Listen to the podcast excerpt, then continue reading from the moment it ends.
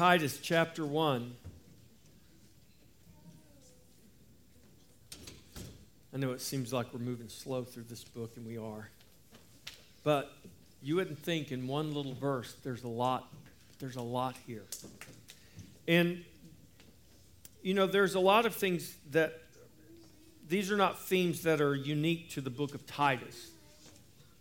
But as we teach through the scripture and we come upon these themes, for instance, God's election, um, we don't want to just we don't want to just pass over. We want to talk about these things because they're very important. Um, so today we're going to look at the subject of election. Who are God's elect, and how did they become elect? These are questions we're going to talk about today. Titus chapter 1, verse 1, let me read it again. Paul, a bondservant of God and an apostle of Jesus Christ, according to the faith of God's elect and the acknowledgement of the truth which accords with godliness. This is the word of the Lord. Father, thank you for your word. Father, we ask that you would, by your Holy Spirit, Lord, illuminate your word to us. We thank you for the grace that's been given to us in Jesus Christ to be called God's elect. Father, open our hearts and our minds and break down any barriers or any hindrances that may be within us that are contrary to who you are and your salvation, Lord, in our humanness and in our sinful human nature that desires control and desires to be the one that calls the shots. Father, help us to be submitted and surrendered to you, trusting you in all things knowing that you are the sovereign over all. And we thank you for that sovereign grace that has been given to us in Jesus Christ. Amen. All right, this little phrase here in the first verse Paul, a bondservant of God and apostle of Jesus Christ. We spent last week talking about that. And then he says, according to the faith of God's elect. According to the faith of God's elect. Some translations read, for the faith of God's elect, or for the sake of the faith of God's elect.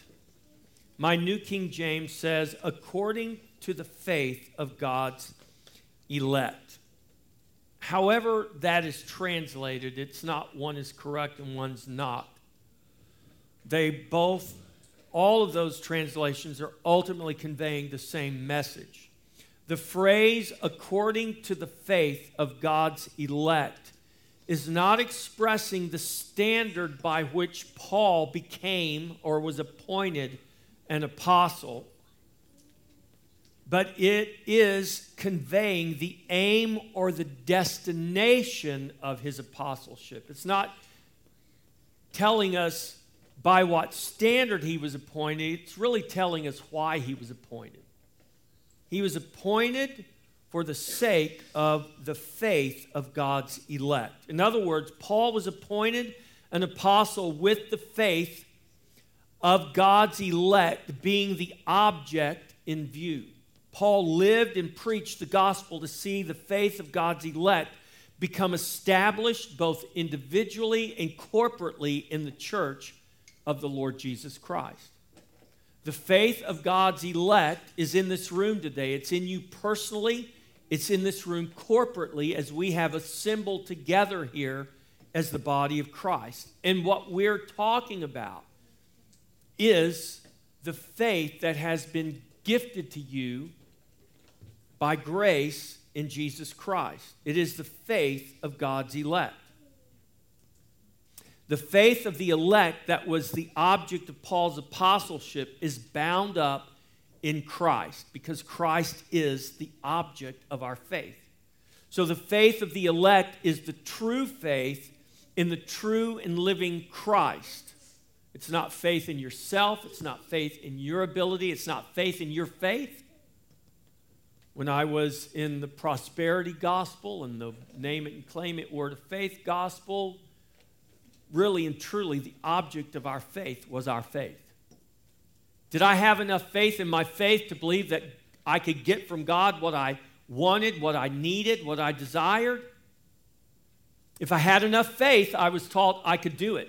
If I had enough faith, I could have anything I wanted, obviously within the goodness of God that wasn't sinful. But if I had enough faith, I could receive it, whether it's my healing or lots of money. But that's not what the Bible teaches. Because our faith is not in our faith, our faith is in Christ. And He's sovereign and He's Lord. And we pray for healing every week in this church, and we've had testimonies of God's healing. And we should pray for healing, and we should believe for healing. But your healing doesn't come because of your faith. Now, I'm not saying you shouldn't have faith, you should have faith.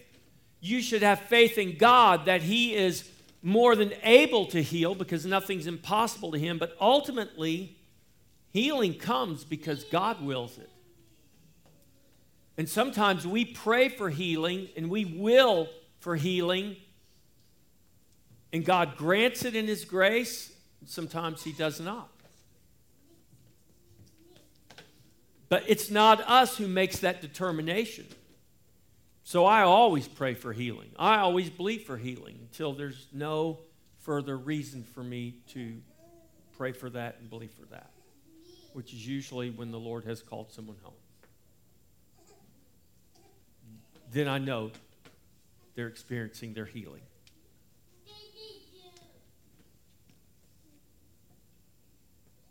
So our faith is in Christ. Christ is the object of our faith. The reality of the faith of the elect implies the reality of a false faith of those not elect. So, false faith is faith that's not centered in Christ. When I have faith in my faith, that's false faith. That's not true faith. That's not the faith of the elect because the faith of the elect is faith in Christ. Colossians 3:12 through 17. As the elect of God, you're to walk according to the faith that holds Christ as the object of your trust. So, Christ is the object of our faith. It's Christ who saves us. If we are God's elect, we are to walk as his elect. So, in Colossians 3, chapter 2 through uh, chapter 3, verses 12 through 17, listen to the exhortation from the Apostle Paul to the elect of God. Paul writes, Therefore, as the elect of God, holy and beloved, put on tender mercies, kindness, humility, meekness, long suffering, bearing with one another, and forgiving one another. If anyone has a complaint against another, even as Christ forgave you, so you also must do. But above all these things, put on love, which is the bond of perfection. And let the peace of God rule in your hearts, to which also you were called in one body, and be thankful. Let the word of Christ dwell in you richly in all wisdom, teaching and admonishing one another in psalms and hymns and spiritual songs singing with grace in your hearts to the Lord.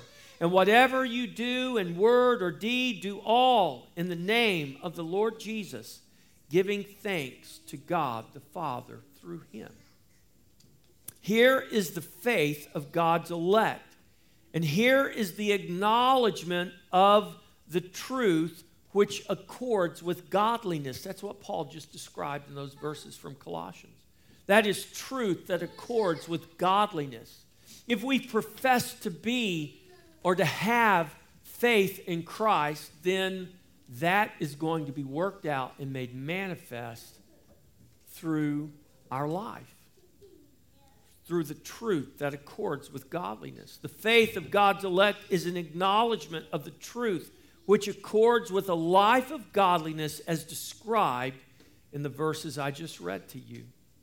Above all of that, above all things, as God's elect, you are to put on love, the scripture teaches us.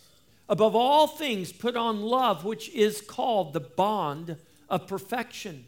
Love is the fulfillment of the commandments. Love is the remedy for fear. Love is the defining characteristic of the fruit of the Spirit. Love is the bond of perfection. Love never fails. God is love. God never fails.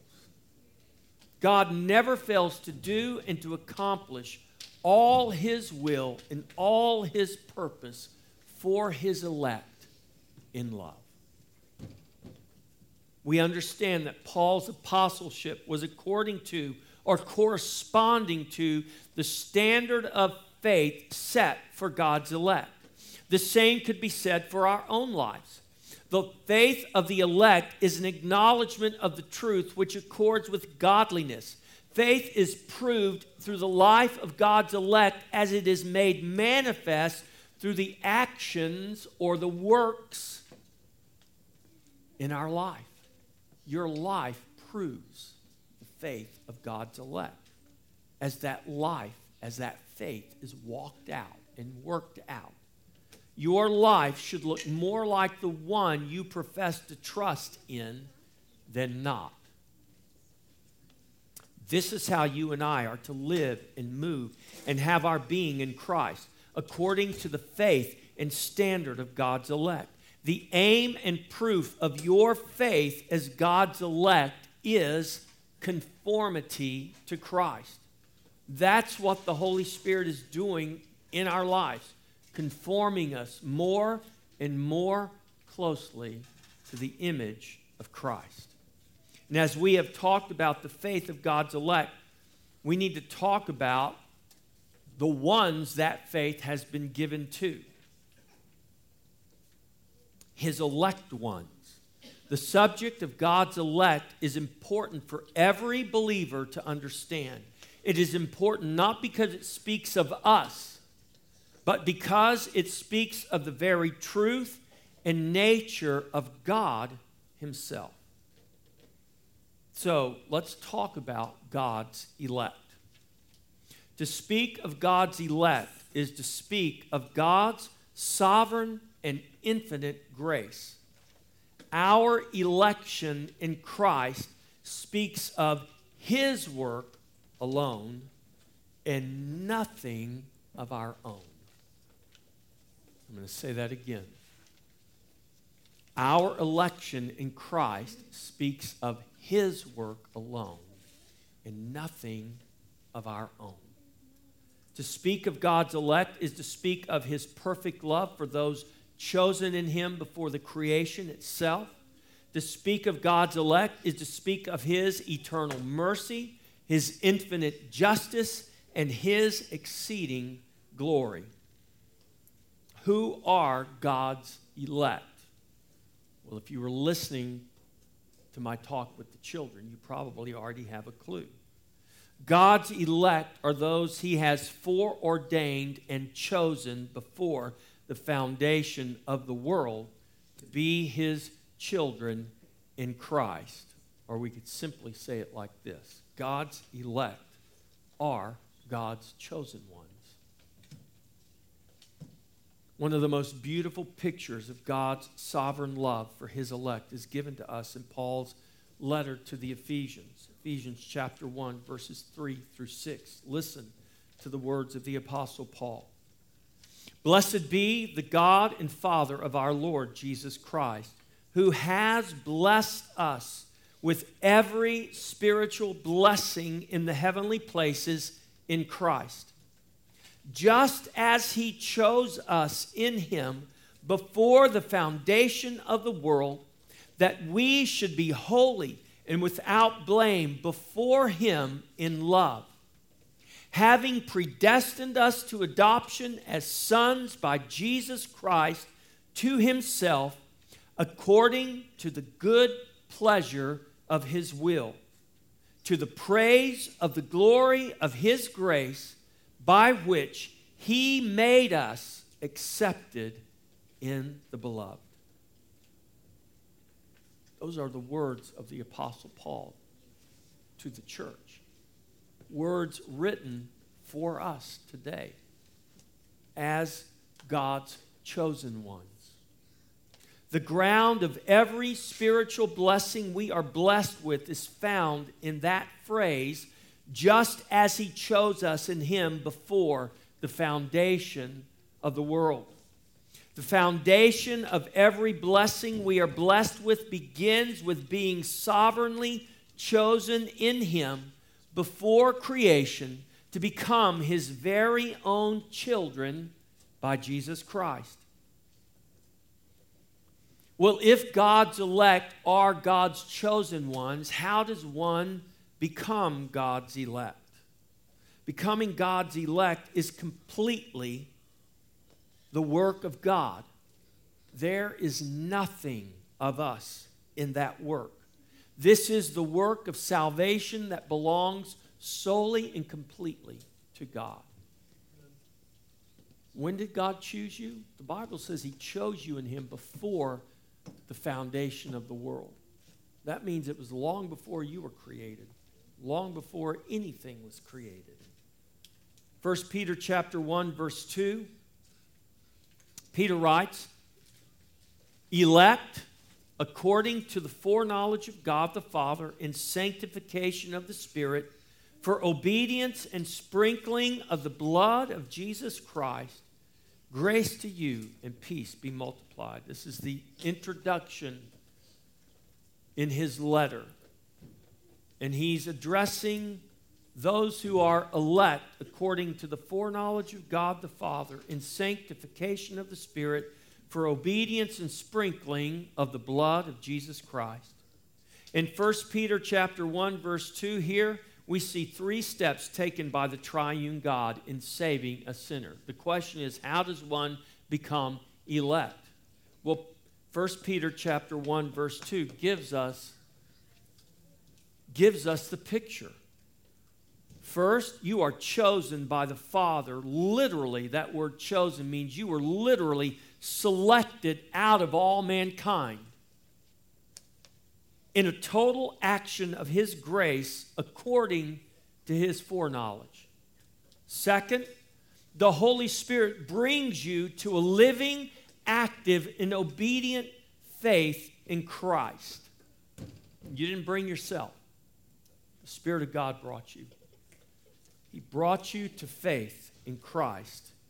And third, that faith brought to you by the Holy Spirit is met with the act of God the Son cleansing you with his blood.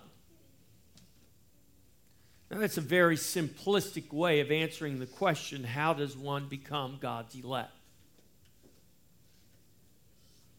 And we can take and we can see the actions of the triune God in those three steps I just laid out for you. But you understand, God's not up in heaven making sure he got step one, step two, and step three done. What I'm telling you is this is the work of God. Your salvation is the work of God. God did it. He did it. Foreknowledge. Elect according to the foreknowledge of God the Father. Foreknowledge is foreordination. What God foreknows is what God foreordains foreordaining love is described in 1 Peter chapter 1 verse 20 is inseparable from God's foreknowledge and is the origin and pattern from which election takes place. 1 Peter chapter 1 verse 20 says he indeed speaking of Christ he indeed was foreordained before the foundation of the world but was manifest in these last times for you so in 1 Peter chapter 1 verse 20 Peter is stating that Christ was foreordained to save us before creation. It was foreordained or predetermined in the Father's love to send his son to make him manifest in these last times for our salvation.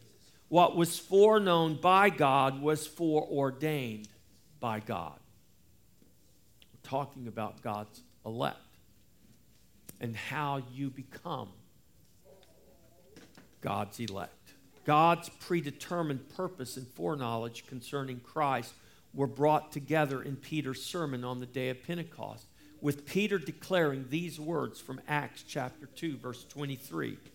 Peter declares, Him, speaking of Christ, Him being delivered by the determined purpose and foreknowledge of God, you have taken by lawless hands, have crucified, and have put to death.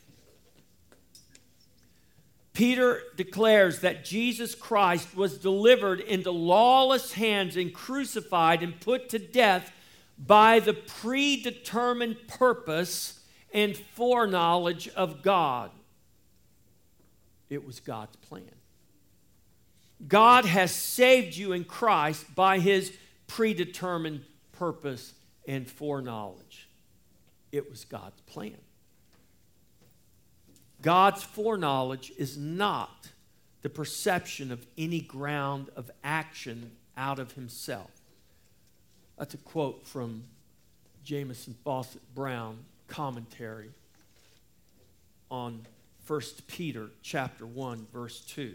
Let me say that again. God's foreknowledge is not the perception of any ground of action out of himself. Let me put that in layman's terms. In other words, God's foreknowledge and so his foreordination of our salvation has nothing to do with us or any other thing outside of himself. He alone is the author and the finisher of our faith. God's elect are saved by God's grace, not by anything in or of themselves.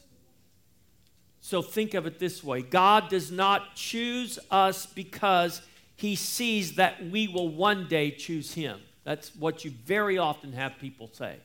Well, foreknowledge is God choosing us because in his foreknowledge he saw that we would choose him. The problem with that is that's just not what the Bible teaches. It's not. That's what human beings, by default, in their sin nature, believe because human beings want to ultimately be in control. That was Adam's problem in the garden. He didn't believe God, he believed himself. Eve, the Bible says, Paul says Eve was deceived, but Adam was just plain old rebellious.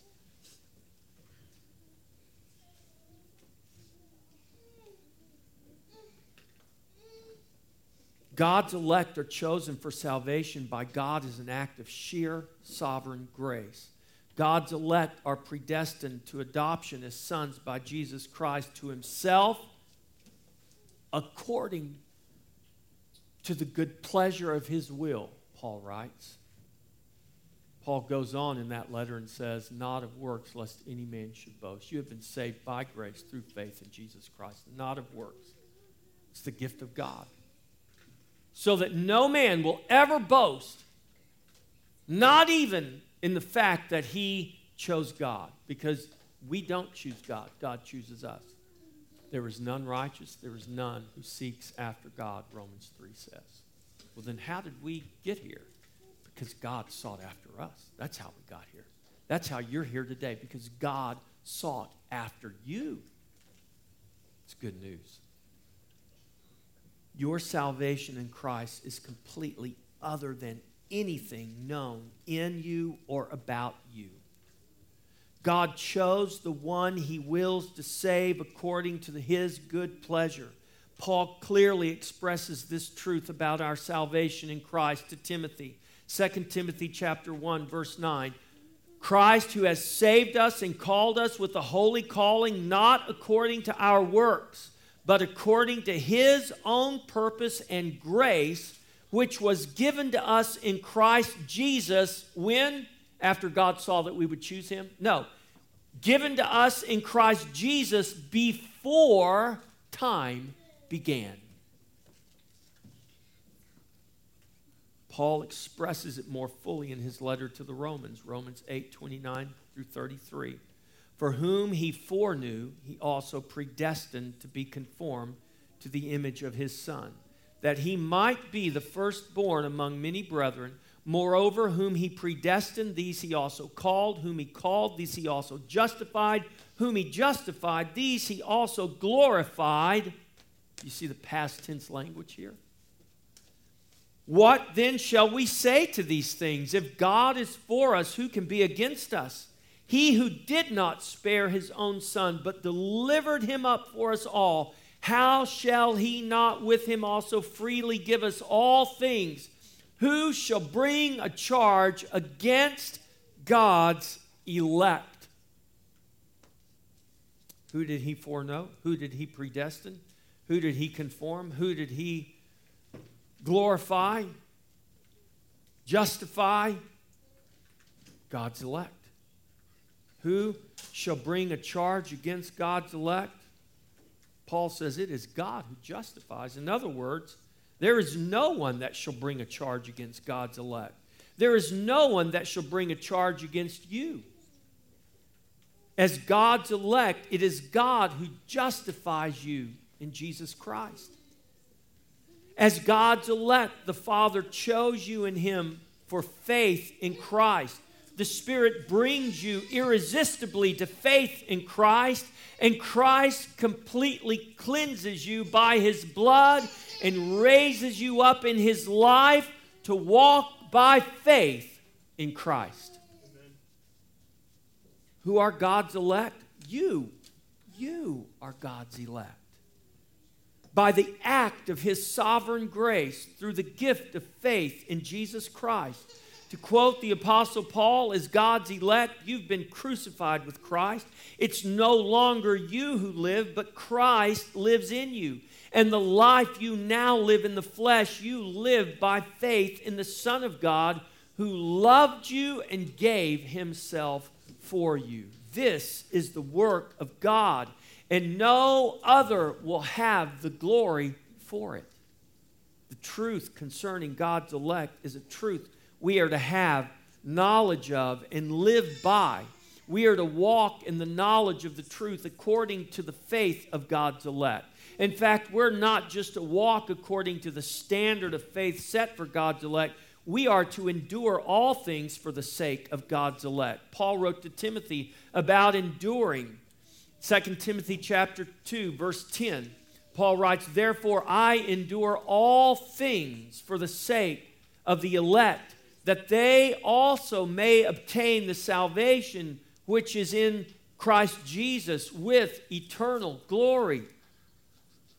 In Paul's words to Timothy, we see that Paul had in view the faith of the elect as he endured all things for their sake.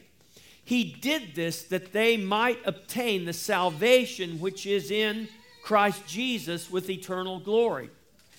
It's not that Paul knew all who were God's elect, it's that he did all for those who were and are God's elect we preach the gospel to all with endurance, not because we know all who are elect, but because we know that the gospel will save all who are elect. This is why you are commanded to preach and teach and make the gospel known to all through word and through de- deed, and to do it with endurance. Do it enduring all things. Let me quote to you from the Encyclopedia of Bible Words by Lawrence O. Richards. I thought this was a really great quote to kind of put in perspective this whole truth about God's election and God's sovereign grace and God choosing us in Him before the foundation of the world. And we want to say, well, well don't, I, don't I have a choice in this matter? And I would simply ask you, are you willfully loving God? Are you willfully serving God? Did you willfully, by choice or by compulsion, come to this place today to worship God? I- am going to guess you willfully did. Hopefully, joyfully. Yes, you have choices to make, but let's not confuse that with God's sovereignty. To quote Mr. Richards, quote, long before the first man and woman looked around at God's fresh creation, God conceived, planned, and provided for a wondrous salvation for his church. This salvation is a work of God alone. It is rooted in his character of love and in his purposes. We human beings are simply the recipients of a free gift prepared for us before we existed. The stress in the New Testament on God's choices, linked as they are with salvation, teaches us that we must seek to understand salvation. Listen, this is very important. We must seek to understand salvation in terms of God alone. We can never explain salvation by looking at human actions or choices. We can explain salvation only by discovery of the loving heart and costly grace of our matchless God. End quote. And I think what Mr. Richards is accurate, accurately pointing out is the problem most people have with the doctrine of election and God's sovereign grace and salvation is, they try, is that they try to explain salvation by looking at human actions and human choices, and you just can't do that. It doesn't work that way. As we're learning in our Sunday school, as we talked about today, because God is other than who we are and what we are. We can never even begin to understand God's salvation by viewing it from a human perspective.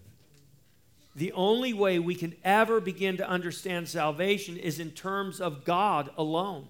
As we continue to grow in the grace and the knowledge of our Lord Jesus Christ, we will continue our discovery of the loving heart and costly grace of our matchless God. As Paul was, so we are bondservants, slaves, if you will, slaves of God and disciples of Jesus Christ, according to the faith of God's elect and the knowledge of the truth, which is in accordance with godliness.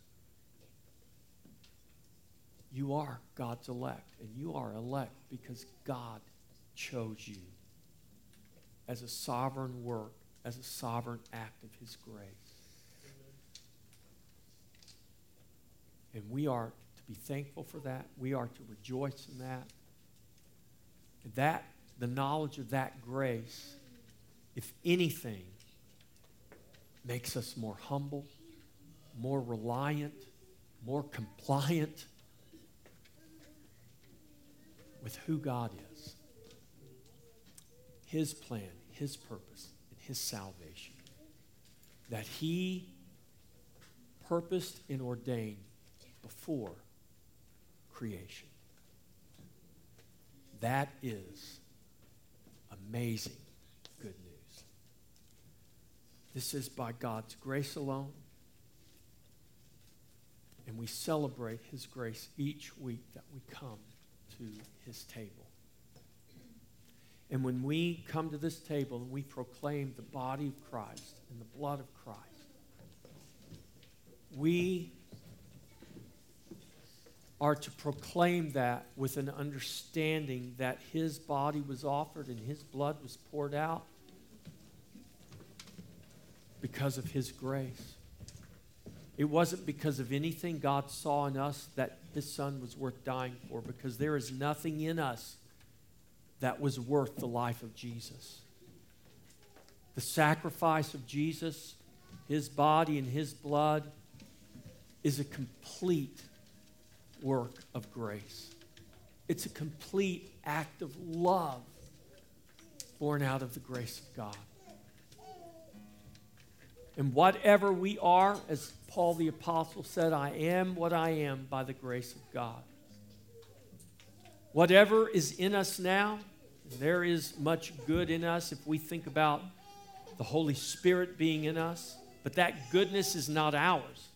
It's not a goodness we can claim for ourselves. It's not a goodness that comes from ourselves. It is a goodness from God poured into us by His grace.